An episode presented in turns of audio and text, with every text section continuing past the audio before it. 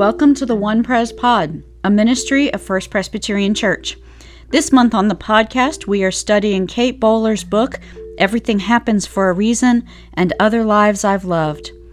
Listen in on conversations with faith leaders, healthcare leaders, as we discuss where is God and what do I do now when indeed everything happens. Hey there, everyone. It's Reverend Tasha Blackburn with the One Pres Pod.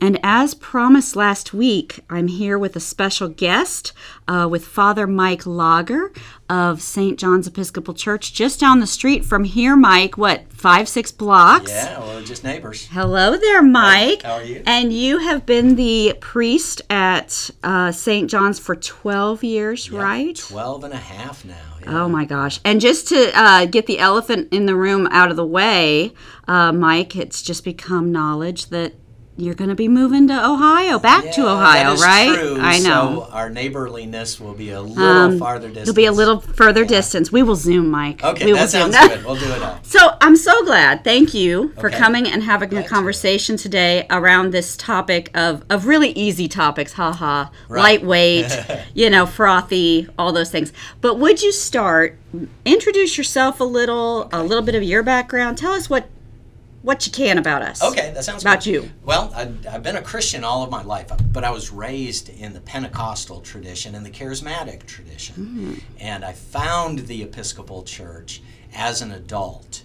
Mm. And so I spent five years as an Assembly of God preacher, pastor, youth minister, and before becoming an Episcopal priest. And so I spent quite a bit of my life in the world that you all are reading about. yes, I, li- I live. You don't have to read about it. No, I live this stuff. Yeah. So how old were you when you were the Assembly of God yeah, preacher and youth person? yeah. I went to the Assembly of God Theological Seminary and started working as a youth minister. And it was when I was 27 that I finally had my teenage crisis of faith because fundamentalism does not allow any doubt. Yeah. And I finally gave myself permission, and it was 30 when I was confirmed in the Episcopal Church. Interesting. Yes. Interesting. Well, I wanted to talk to you. I thought you'd be such a good conversation partner today because of that, and also because of your role as a priest and doing pastoral ministry. Right. Um, a lot of what is happening in Kate Bowler's book, which is sort of giving us our themes for the month. We don't have to have read it, but is giving us our themes. A lot of what's happening is she's realizing with this early adult uh, cancer diagnosis that these things she believed about her life, you know, that they were all going to hold. Right? Sure. She was she didn't even realize it at the time, but she had her own form of a prosperity gospel. And I wanted to ask you about your history working with people when that has failed them as well. Sure, sure. Well, faith helps form our worldview. And so Yeah. we look out at the world through the lens of our faith. Yeah. And Pentecostalism, um, the prosperity gospel, charismatics, have a particular lens they look through. And when they do, their theology informs what they see and how the world is supposed to act and how they are supposed to act in it. And um, that's just, that comes with mainline Christians as well. We all have a certain worldview and we look at the world through our faith eyes. And um, it's a very particular form uh, of worldview that they hold, which comes out of a very literal reading of Scripture. So they're fundamentalist. And that allows them to pick one Bible verse out of its context and to be able to read into it what they would like to read, but it's in the Bible. And so that helps form things in their thinking of what the Bible is about and what God is about. Well, okay, and as we're on that topic specifically of prosperity gospel in its forms, I mentioned I did a little teaser of of this month we have together on this topic uh, last week, and I said, you know, that prosperity gospel, the idea of it really kind of started in the fifties in Pentecostalism and in the charismatic movement really uh, got a larger audience with televangelists in the 80s and then has now moved into kind of the prayer of Ja- Jabez, Jabez, Jabez, and Joel Osteen. What what part of that's wrong? Okay, What can yeah, you yeah. add to some of that so that we know more about Okay. what this Well, even is? Right, the Bible Belt that we're a part of is in the heart of what's going on in this movement, in this theology. Um, Tulsa, Oklahoma is a hotbed of this and the theology that comes out of it. Really? Okay. Yes, really, really. Oh. So I'm going to take you back just a little bit. The fundamentalist movement read scripture very literally, and it came out of the poor. And so early on, prosperity gospel is not a part of this Pentecostal charismatic movement. Um, that came later, and we have to thank the main line for that. Norman Vincent Peale. You're Power- welcome. Yes, No. the power of positive thinking. Oh yes, I It was- remember. it was the wealthy in the 1950s that did the self-help uh, application to the gospel. Okay. And so when you're not the poor that Jesus is talking about, you have to have some way of finding yourself in Scripture. Yeah. And so the main line found a great voice in the self-help movement of Norman Vincent Peale, and later on Robert Schuller. Okay. Um, and so that is really where it came out of. And then out of that teaching came the prosperity gospel because those who were poor and part of the Pentecostal world began to move up the economic ladder and they began to grab on not just to the rapture and get us out of here, but that you can actually climb the economic ladder. And so the Norman Vincent Peale Power Positive Thinking line took its own uh, flavor in the Pentecostals, the healing movement of Oral Roberts. And then uh, Hagin is the biggest voice of the faith movement. And then now you might know Kenneth Copeland, who now carries that banner. Um, and then the heart of that theology is if you ask for anything in my name, I will do it. And that initially came out of healing, where Oral Roberts would say, God will heal because um, he's promised to. Um, you were wounded for my for our transgressions, you were bruised for our iniquity. So in their um, atonement thinking uh, or understanding of the cross, they saw healing. And so those were all the little re- uh, items in the recipe that got mixed into the mix as they were moving up the economic ladder. And then it was pretty easy to mix in into the fundamentalism, just pick out the scriptures you want, that God is going to do good things for you, like heal you, but now it becomes God will let you climb the ladder as well. And so it's a very powerful uh, line of thinking for those who are coming up out of poverty. Well, yeah, as I'm I'm lis- thank you and I'm I'm hearing that and I'm thinking it sounds pretty good. I Yes. mean, I'm, I'm kind of all for it. So. I guess so what's wrong with it? Yeah, yeah. Uh, I don't mean that Right. figuratively. Right. What what is wrong with it? it's it's pretty good for the and, and Peale got it pretty right is if you have positive thoughts and you know how your economic system works, um, you can succeed most of the time. And Yeah. so that's that just is human nature. So they're tapping into just the principles of human nature in, in our world, democracy.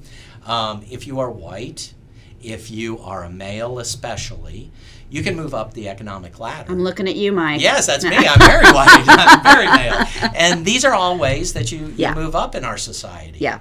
And uh, in that tradition, women are much more supportive and submissive. Yeah.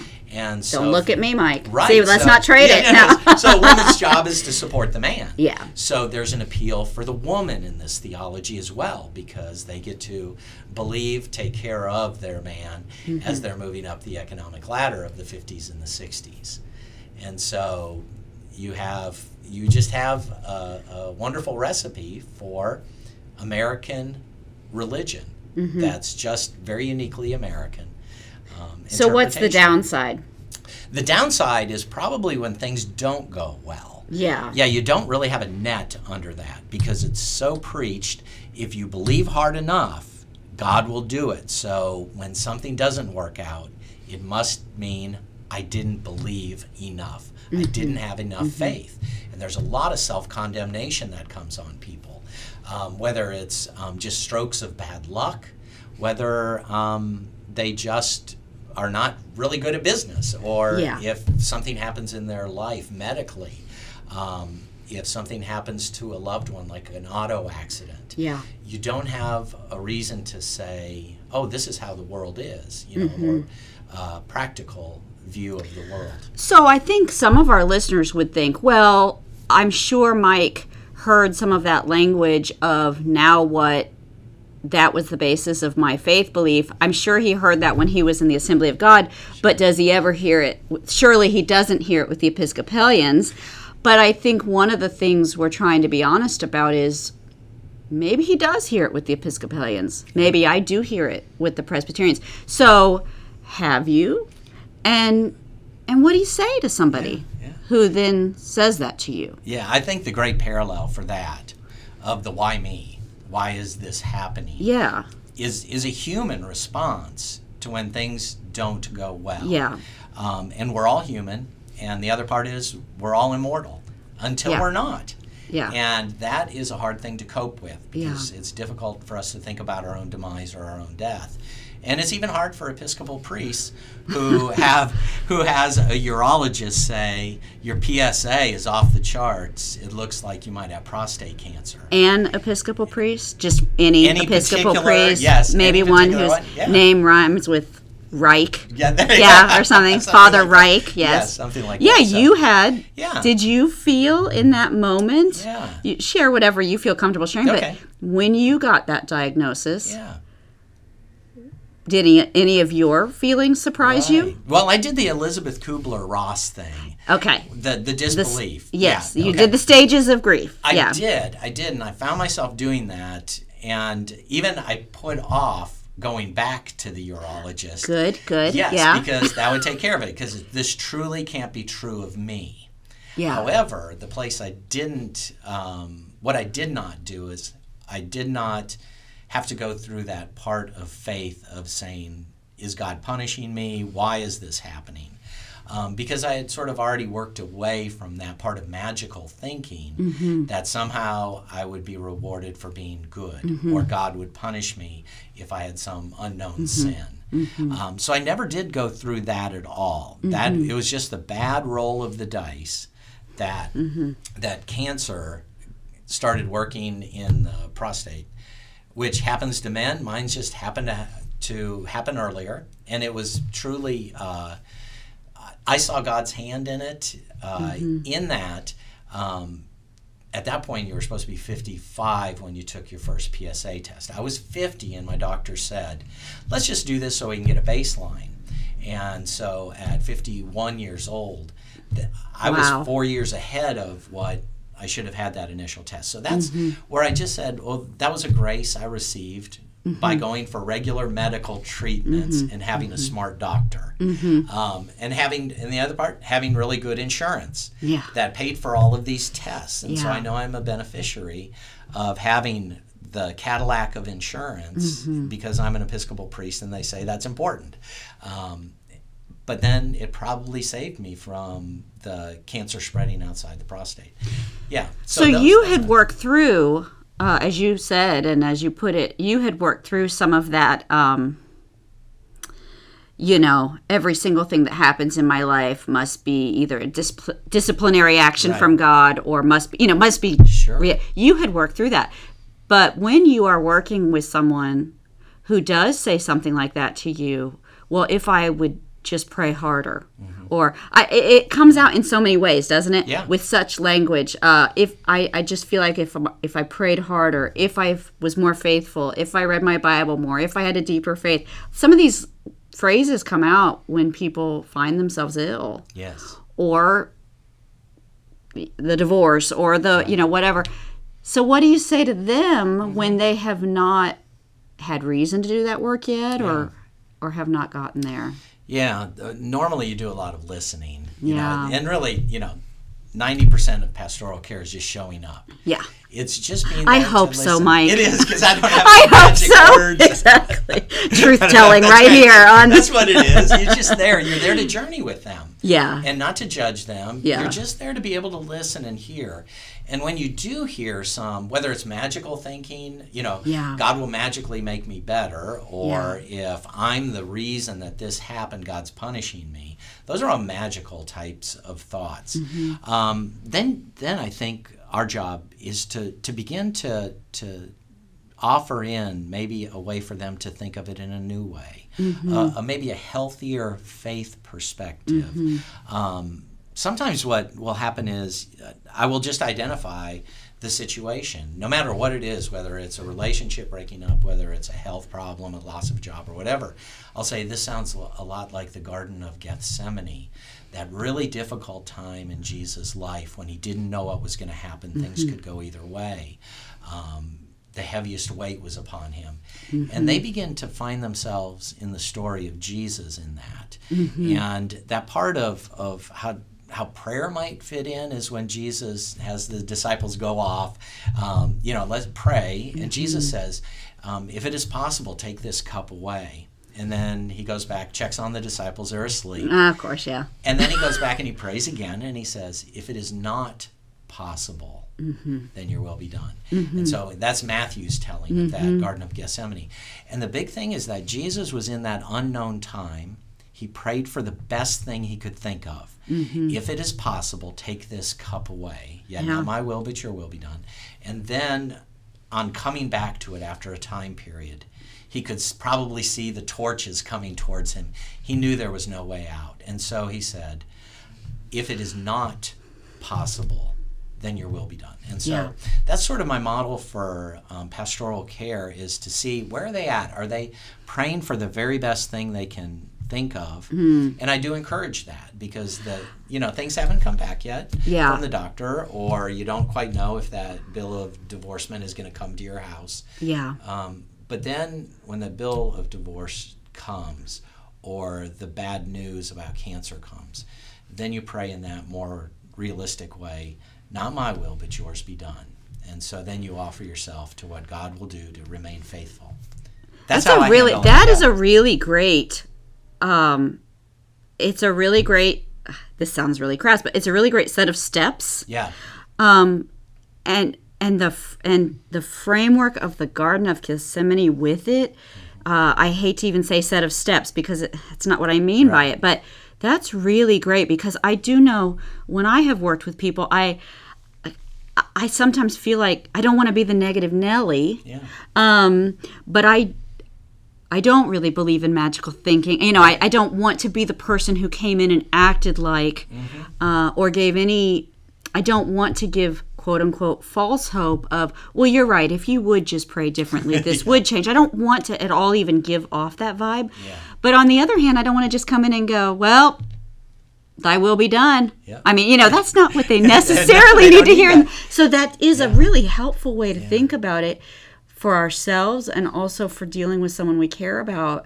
Pray for the best. Mm-hmm. Absolutely. Yeah. Like there is nothing wrong with praying for the best and there is also then nothing wrong with saying your will be done. Yeah. And that's the way both of those prayers yeah. do finish with not my will but thy will. Yeah. Yeah.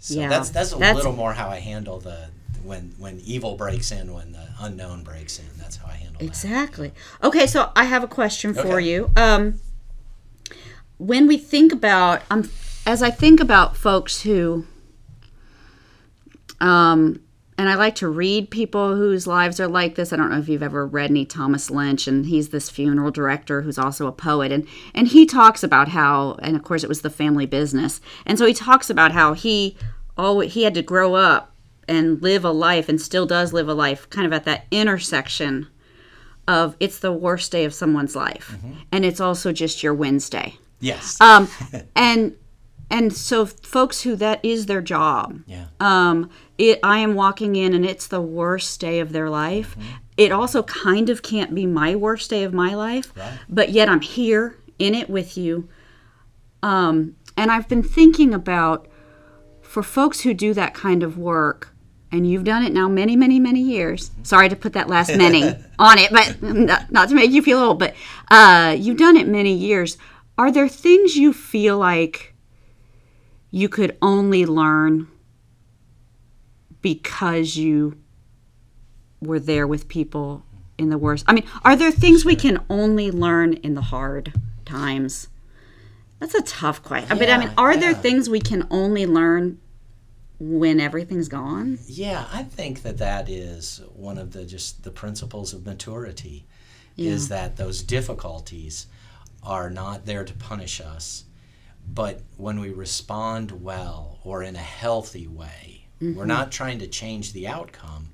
We're trying to grow and learn and be a better person on the other side. And so, yeah, I, I definitely, I'm, I'm not to the point where anytime I hit a, a bump in the road, it's like, wow, this is a great This is growth great. opportunity. Yeah, Yeah. I'm loving this. Yes, yeah. exactly. Well, and I think that's an that's kind of why I wanted to bring this up in Mm-hmm. this talk in this format because I feel like it is something that really can only have I language around Mm-hmm. it. Uh, it would not be appropriate to go to someone, you know, on their worst day or or a week after their worst day and go, "Aren't you learning a lot, though?" Yeah. you know, I mean, that's, that's, about two years after. yeah, what I mean what- what that's did not that appropriate, Yeah. but but to use I language and say, you know, do I feel like there is something to be learned there? yeah. Um, and I, I think we don't talk about that enough Right. because we don't want to put that on someone else. Yeah. Um, but but but are there things to be learned uh, in the tough times? Yeah, I think faith is only faith is only really understood as you look back over your shoulder. And it takes reflection on the things that have happened and then the space of time. Hmm. So faith is done looking over your shoulder. That's interesting. And then it gives you a little better hope moving into the future that you'll be able to handle the next time Yeah. faithfully. And so um, I think probably, you know, reflective people, I think, Mm-hmm. are maybe the, the deepest because they've understood the things they've been through, good or bad, Mm-hmm. and they've, they've learned from each side because some of the greatest joys of my life um, have come out of faithfulness. And I celebrate that, that I didn't have to go through terrible things. yeah. Um, and so uh, I don't credit myself. It's just that, oh, this is wha- how faithfulness sometimes works out. Um, and so I think it's a both. It's a both and. Yeah. It's very interesting, Mike. Uh, what do you wish I'd asked you? Anything you wish I, would asked? Talk more about the. I want to talk more about the the old Pentecostal memories. Of, Oh yes, yes. Yes, Tell- of the wait, book. Are I'm you really allowed? are you allowed to? Uh, Yeah. are you allowed to share Pentecostal memories? Yes. Oh yeah, yeah, definitely, Okay. definitely. Share a couple Okay. with us. Yes. Um, uh, the the gosh, I'm trying to think of maybe a, a good story that I would pull out. Um, I, I I went to seminary when the Jimmy Swaggart oh yeah. and the Jim Bakker breakup was going on. That was two def- different lines of the same denomination. Of the old line, Pentecostal Jimmy Swaggart, um, holiness, you know, Uh-huh. never commit a sin and get yourself out of any trouble by repenting. And then the Jim Bakker, if you just believe, God wants to bless you. Okay, I didn't realize they were sort of the same line. Same I mean, I, denomination. okay, yeah, okay. and they were mean to each other and called private investigators on each other. Oh my Yes, and even when Mr. Swaggart, Reverend Swaggart, got caught in the motel room with the Mm-hmm. prostitute, it was another Assembly of God minister who hired a private detective, told him he was there, and uh, at that point, then that minister said, "Let the air out of his tires and take pictures." Yes, it was that Oh, kind of stuff that's going on, and that's that's sort of the that's that is part of the greed and of the power that began to be accumulated in that theological Yeah. uh, world, and then you see it now as the televangelists, uh, and they're driving, you know, their their Bentleys and they're Oh, yeah. flying their jets, and it becomes about accumulation. Yeah. And so you saw that very early on that this line of theology opens the doors for the mm. really the worst part of our humanity. Mm-hmm. And it gets so far away, I, I think that the idea of being blessed, that God is blessing you, which which means you're getting the good stuff. I- Yes, and talk about that. and that's oh yes, Okay, and that's that's freighted, Yes, right? I mean that has a lot of baggage on it. This idea of hashtag blessed kind of thing. Yeah, oh, yeah, What's yeah. it mean if you're blessed? Yes, what does it mean? Yeah. Um, According to Jesus. Yeah, I, it to- doesn't to look be- like any kind of blessing I want to sign up for. Real frankly. Yeah, exactly. Um, to be blessed. We're going to talk about the. We're actually talking about the Beatitudes Okay. uh, next week. Well, this Okay. anyway soon here at this church. Yeah. And uh, I mean, blessed are those who grieve or who mourn. Yes, exactly. Blessed are Blessed those are who are poor. persecuted for my name's sake. Blessed are you when people revile you Yes. and say they. Ha- I mean, I'm not signing up, No, Mike. no. You know, and and that's Jesus. That's Jesus. That is not some side Yes. text that we can act like. Well, maybe it's Yeah. Ezra chapter two that I could maybe glide over. This is Jesus. Yes.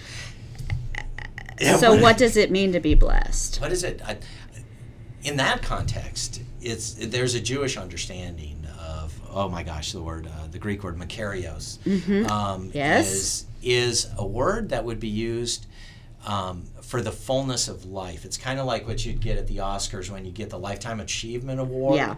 So blessed is actually a word of you've come to the fullness of Mm-hmm. living a life of those who are always reliant on God for all that they have. That's blessed are the poor. Yeah. Um, for those who show mercy, what does it look like to have a life of mercy? Well, you're given mercy. Mm-hmm. Um, you receive it better. Um, all of those things are about living a whole life, and you are being congratulated. Congratulations, you have lived this Jesus life, this blessed life. Um, and it's not about material wealth in any way. Um, it is about faithfulness of life, faithfulness of our beliefs, faithfulness of the way that our beliefs affect our life. Um, and so those things, you know, but you can see that they're playing with them because Luke, Luke says, "Blessed are the blessed are the poor." I know. And, then Matthew says, poor "Blessed are in poor spirit. I know. So, so Yeah. they play a lot with that. So the, the term blessed, I mean, you go back to scripture and you see that they're playing with it a lot. Uh, what's his name? Uh, Robert Schuller, when he wrote his little famous book, um, The Be Happy Attitudes instead of the Ah. Beatitudes. You know, but it was that there was that power of positive thinking that, that Yeah. he lived out in the Crystal Cathedral. And you see that that idea of wealth and growth and material blessing, it all explodes, and his children are fighting. And it's now, I think it's now a, diocesan office for the Roman Catholic Church, the Crystal Cathedral. Yeah, um, because it all went apart, and the children Yeah. started fighting. Um, and so he's not blessed. That's the blessed life is the life where you've lived it well and you see that in the generations to come. And that's really what that prayer of Jabez is all about, um, which is really funny because um, if you take it out of its context, it's one little verse, you Yes. know, expand my borders and all this stuff. Um, but what that is about is right in the middle of a genealogy. And so that is about being faithful for generations to come, um, and that, uh, and really about being a part of a community, being a part of a nation that's in covenant. Um, it's it's not about an individual getting stuff at all. You think? No, it's a generational, generation upon generation. You know, Yeah. that idea of, of your children will be blessed or cursed for you know forward to the fifth generation Yeah. that our decisions today and our values today affect generations to come. Yeah. So it is a way apart from prosperity gospel. I'm so glad I asked you to do this. and I'm so glad you said yes. And Oh, I'm sure welcome. that our listeners are so glad you said yes. Thank you, You Father. Thank you so much. Um, and we wish you the best. Okay, Uh, you you so aren't much. you aren't gone yet, but we do wish you the best Thank you as so you return much. to the Midwest. Thank you. Thanks, Mike. it. Thank you. Peace out, everybody. See you next week.